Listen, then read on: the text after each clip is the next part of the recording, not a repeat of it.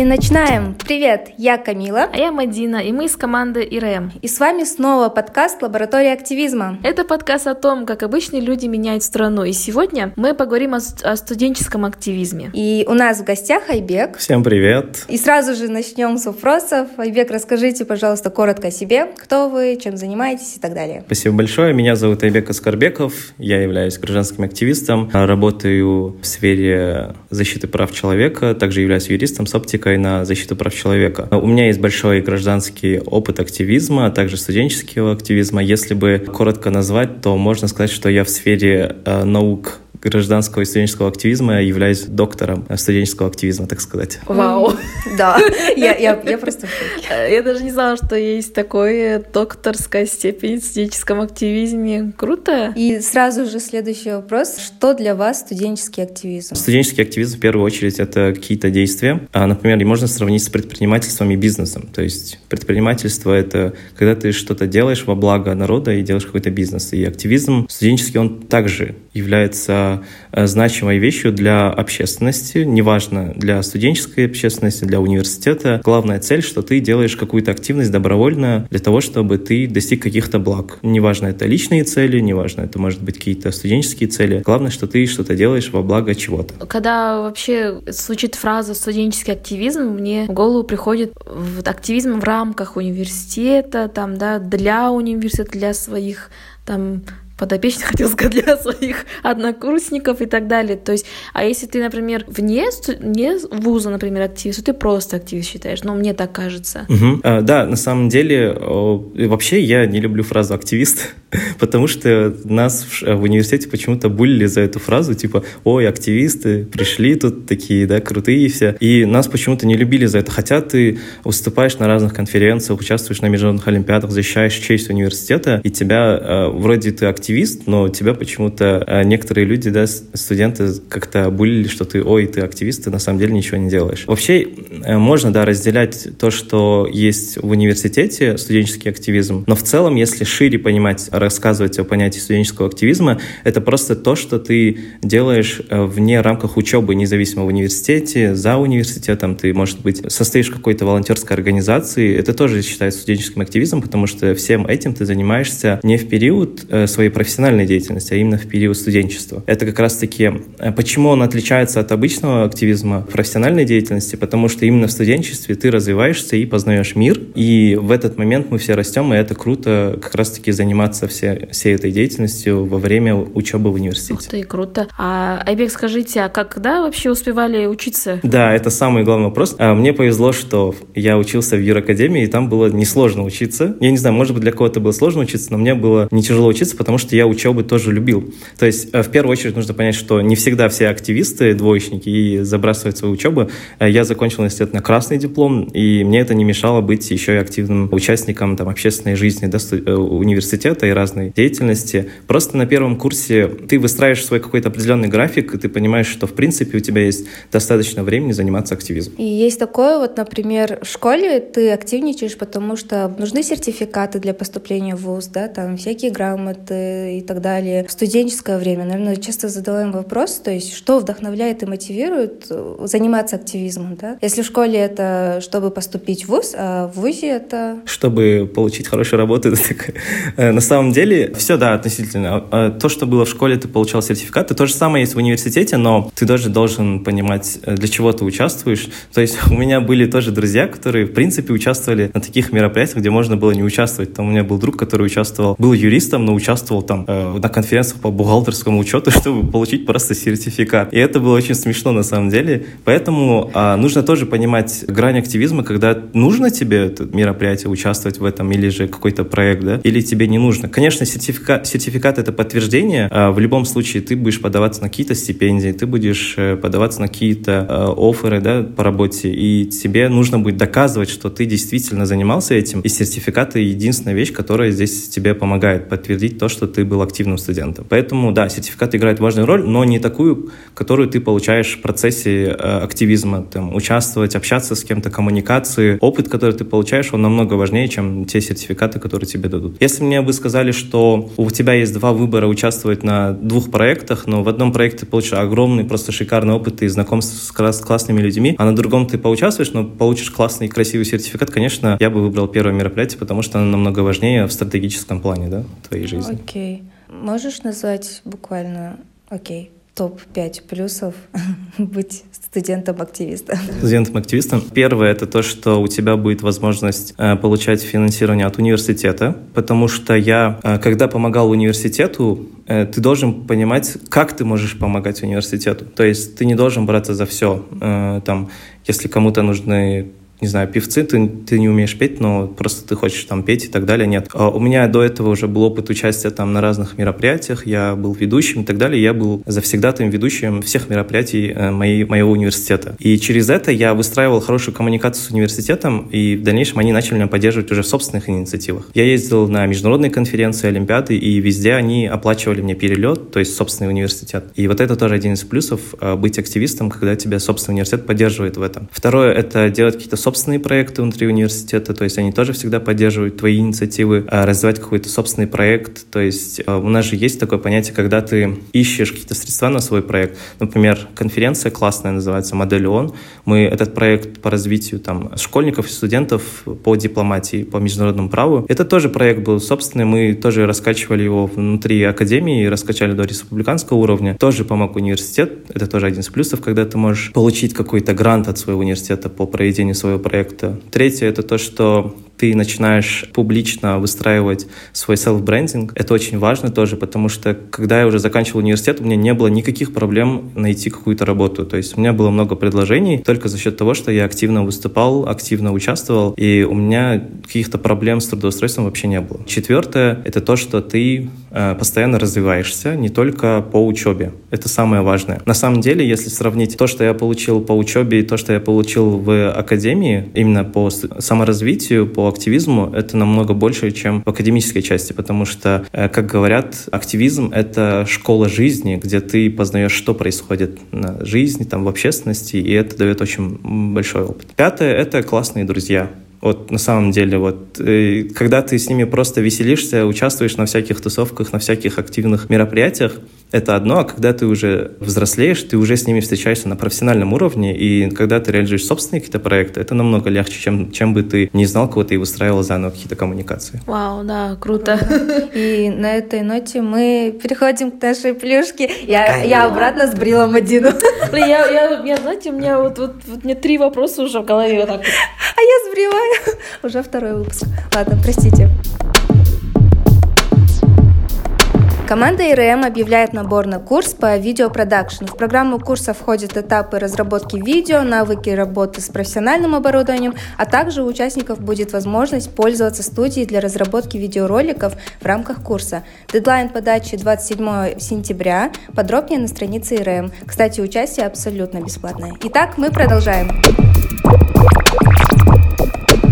Очень круто. Да, на самом деле я согласна. Наверное, университет это не только академические какие-то знания, какие-то там теории. Ну, потому что раньше это, возможно, так воспринималось, да, что там только знания. Но мне кажется, вот сейчас даже университеты, они так, они так построены, что можно в разных сферах развиваться, как и в, в активизме. То есть и очень классно, когда университет поддерживает да, тебя, поддерживает инициативные группы. Пусть даже другие твои одногруппники тебя булят, да, там, вот ты активист, зануда там или еще что-то. И, но, честно говоря, наверное, я бы сейчас посоветовала студентам воспользоваться всеми теми возможностями, которые дает университет, не только ходить на пары, да. То есть, как мы уже узнали, у Айбека вообще сейчас нету ну, как проблем найти работу, скажем, да, именно в той сфере, которую он хочет. Потому что в свое время он уже наработал, да, в свое время он уже э, выстроил эти сети, выстроил какие-то там свое имя, скажем, да, возможно, в, такой, в той узкой сфере, где э, он хочет дальше развиваться. Вопросы, наверное, при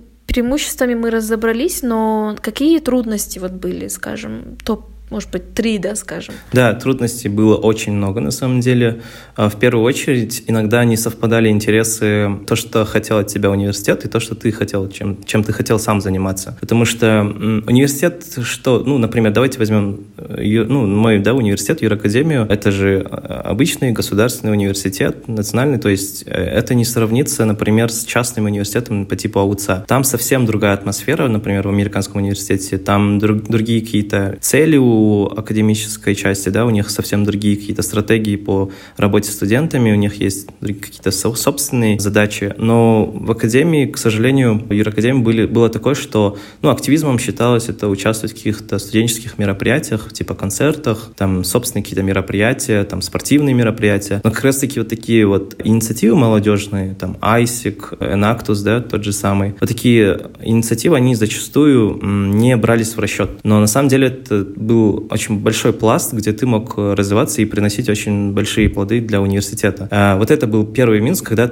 тебе приходилось объяснять, что это, почему это важно, почему вы участвуете и почему сегодня важно академическая часть администрации поддержать тебя в этом плане, в этом проекте. А второе — это то, что преподаватели тоже не понимали в целом, почему ты можешь пропустить, почему ты, например, не пришел на пару. Но это как-то коммуни... можно было решать, но было такое, что меня, хоть я и знал этот предмет в совершенстве, да, чуть ли я мог прекрасно на все вопросы ответить, но решали э, оценку в итоге по моей посещаемости деятельности и могли там занизить оценку лишь потому, что я якобы не пришел. А там условно там доктор Бег, да, который проходил всю, всю, весь год, но при этом ничего не может ответить, ему там могли завысить только потому, что он ходил. Это было несправедливо на самом деле. И другая трудность — это то, что ты мог перегореть. Это даже уже со студенчества начинает, когда ты занимаешься очень активно какими-то проектами, э, какими-то волонтерскими задачами и так далее. Ты тоже мог перегореть, устать и просто даже не то, что учиться, а вообще ничем не хотел заниматься, и даже даже забивал на учебу на месяц там и так далее. Вот, поэтому тоже нужно знать меру и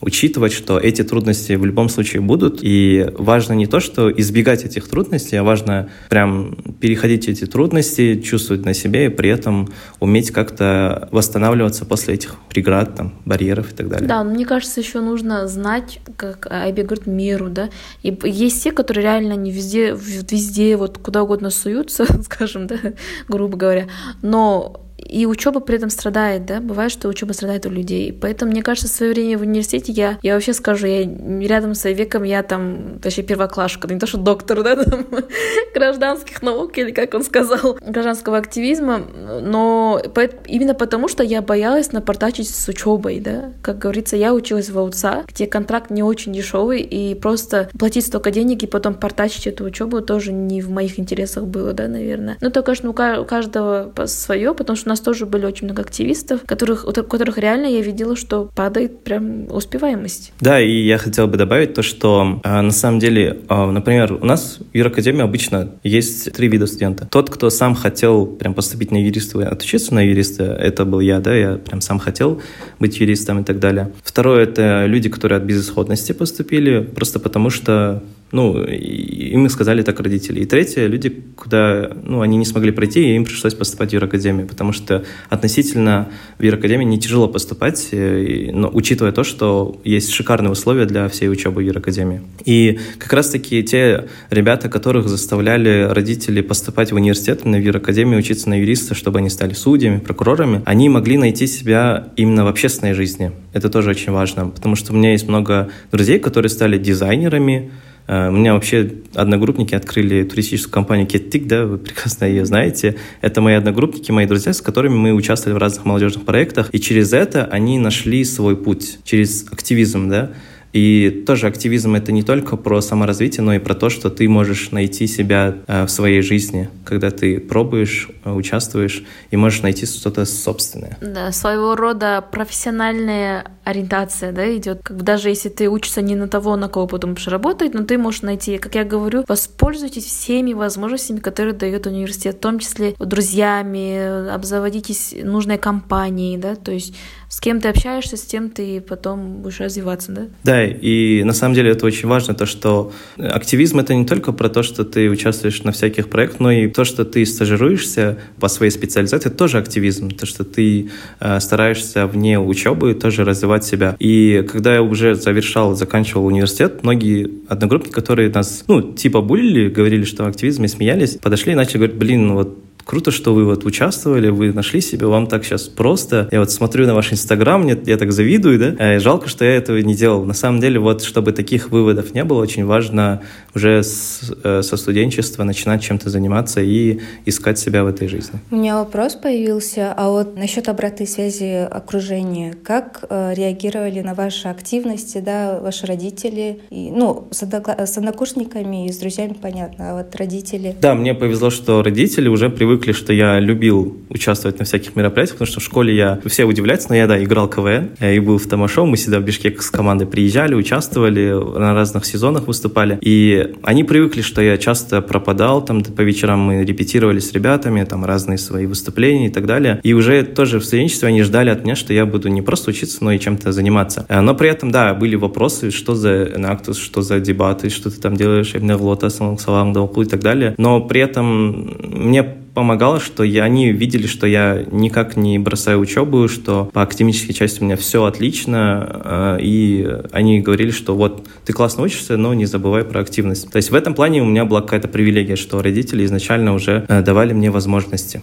И вот вот здесь тоже я хотел бы задеть про привилегии, то, что важно отмечать, не забывать, что у кого-то могут быть привилегии быть активистами, у кого-то нет, что я имею в виду. То, что много есть ребят, которым приходится платить за свою учебу, и им некогда заниматься всем этим, да, на самом деле. Там им приходилось учиться и после учебы идти на работу и зарабатывать деньги на свою учебу, и им было не до активизма. Ну, поэтому, может быть, вдруг этот подкаст будет слушать какие-то работодатели, чтобы они тоже это имели в виду, что не у всех есть возможность быть активистом. Просто сейчас, слушая Века, он сейчас говорит дебаты, Нактус, потом ООН, потом концерт. Я такая, блин, может, может хотя бы перечислишь, где ты участвовал, что ты делал? Потому что мне так кажется, что такой разношерстный, разношерстный активизм у тебя был. Да, э, расскажи, могу прямо это сделать, да? Хотя бы такие топ, там, пять, такие, которые, такие самые продуктивные, возможно. Да, куда могут подать слушатели? Да, да, конечно. Есть, так скажем, можно разделить вот, почему важно участвовать в общественной жизни академии, там, университета, неважно, где вы. А, обязательно нужно участвовать в разных внутренних, внутриуниверситетских конкурсах, это очень важно, потому что вы так сможете выстраивать правильную коммуникацию с администрацией университета. Вы потом сможете очень хорошие плюшки от них выбивать, как я уже вначале говорил. Второе — это участвовать в разных каких-то инициативах внутри университетских. Например, я сначала пошел на дебаты. А дебаты прямо в Кыргызстане суперски развиваются, и я рад, потому что сейчас дебаты помогают тебе очень сильно развить свои какие-то ораторские навыки, навыки критического мышления, навыки небоязни, там, сцены, общественности. То есть это тоже очень крутое сообщество, куда я вам всем советую идти. Второе, где я был, это Enactus. Enactus дословно переводится как студенческое предпринимательство, да, наши студенческие,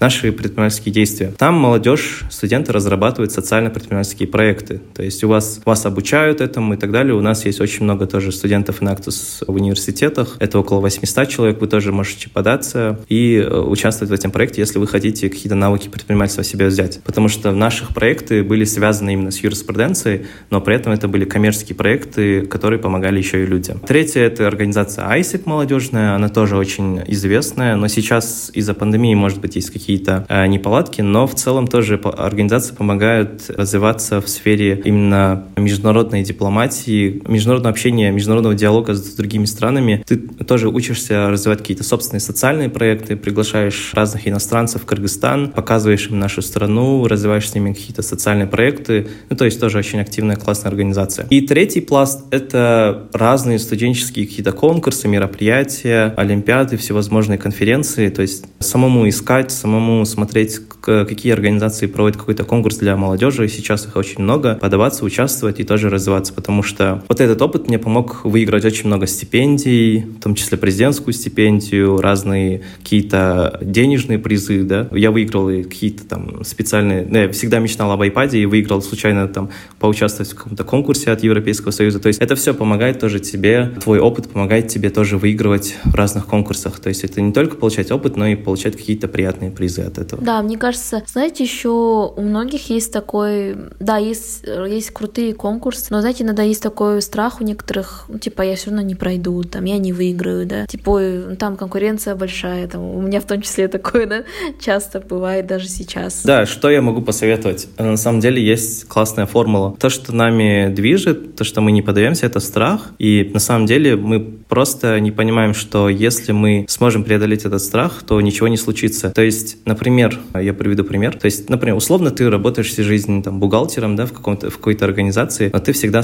мечтал стать художником. И есть выбор, либо ты уходишь и становишься художником, либо ты остаешься на всю жизнь бухгалтером в незнании. То есть ты в ожидании просто сидишь, ты не знаешь, а может быть было бы так, а может быть было не так. Но пока ты не попробуешь, ты не узнаешь, получится у тебя или нет. Вот как раз-таки вы должны попробовать преодолеть этот страх и сделать то, что вы хотели сделать. И неважно, получится у вас это, не получится, проиграете, выиграете. Главное, что вы это сделали. То есть не всегда все строится на выигрышах и победах. Всегда есть проигрыши. Я тоже проигрывал очень много стипендий, очень много конкурсов. И это меня не останавливало подаваться на другие, следующие, потому что мне лучше знать, что я проиграю, что я проиграл, нежели я буду жить в незнании, я бы выиграл или нет. Самое главное вот получить результат, поэтому понять, ты проиграл, и потом сделать какие-то выводы, почему ты проиграл, почему ты, у тебя не смогло, ты не смог сделать это, и дальше развиваться и э, как раз-таки нарабатывать, решать свои проблемы собственные, чтобы в следующий раз ты выиграл. Классно, это какая-то такая сила духа должна быть, да, чтобы получить один отказ, второй отказ, там сказать, ну блин, не получится, ну ладно, да, и еще дальше пробовать, классно. Ну и в завершение, какие выводы я бы хотел сказать всем студентам, абитуриентам. Никогда не бойтесь что-то делать. Очень важно, чтобы вы уже сейчас пробовали что делать. То есть вначале я тоже боялся нового, нового общения, я боялся коммуникации, я боялся, что это для меня что-то новое. И потом я понял, что чем ты больше занимаешься чем-то новым, участвуешь, интересуешься, изучаешь, это больше тебя мотивирует и больше из тебя делает профессионального студента, профессионального специалиста, который может сделать какой-то вклад. То есть мы все мечтаем сделать какой-то огромный прорыв, мы все мечтаем стать там Илонами, Масками, там другими крутыми специалистами, но мы не понимаем, что чтобы достичь этой цели, мы должны как раз-таки а, мучить себя на протяжении этой всей жизни, проходить через эти преграды, через эти страдания, и тогда мы сможем стать теми же Илонами Масками и мечтать о чем-то крутом и действовать, и создавать собственное что-то крутое. Пока мы не изучим всю нашу жизнь через вот эти преграды и не будем бороться с собственными страхами. Классно. Да, классно, спасибо, Айбек. Мы, наверное, даже с Камилой теперь, может быть, может быть, знали это, но мы теперь поняли, что, и, может, наши слушатели, что студенческий активизм — это не только в рамках университета, это не только как ты студент, а вообще ты студенческий активизм, он намного больше, да, он помогает тебе вообще по жизни дальше идти, да, ориентироваться как-то в жизни, знать, чего ты хочешь, чего ты можешь, чего ты не можешь, и уже выйти, скажем, готовым к жизни, да. Ну, не у всех это получается, но, по крайней мере, можно попытаться. Спасибо, Айбек, за то, что уделили нам время. Все, спасибо, Айбек. Да, спасибо большое. Всем пока. Да, и с вами были Камила, Мадина из команды РМ, а также Айбек, гость. Да, спасибо, Диви, за поддержку. Пока-пока.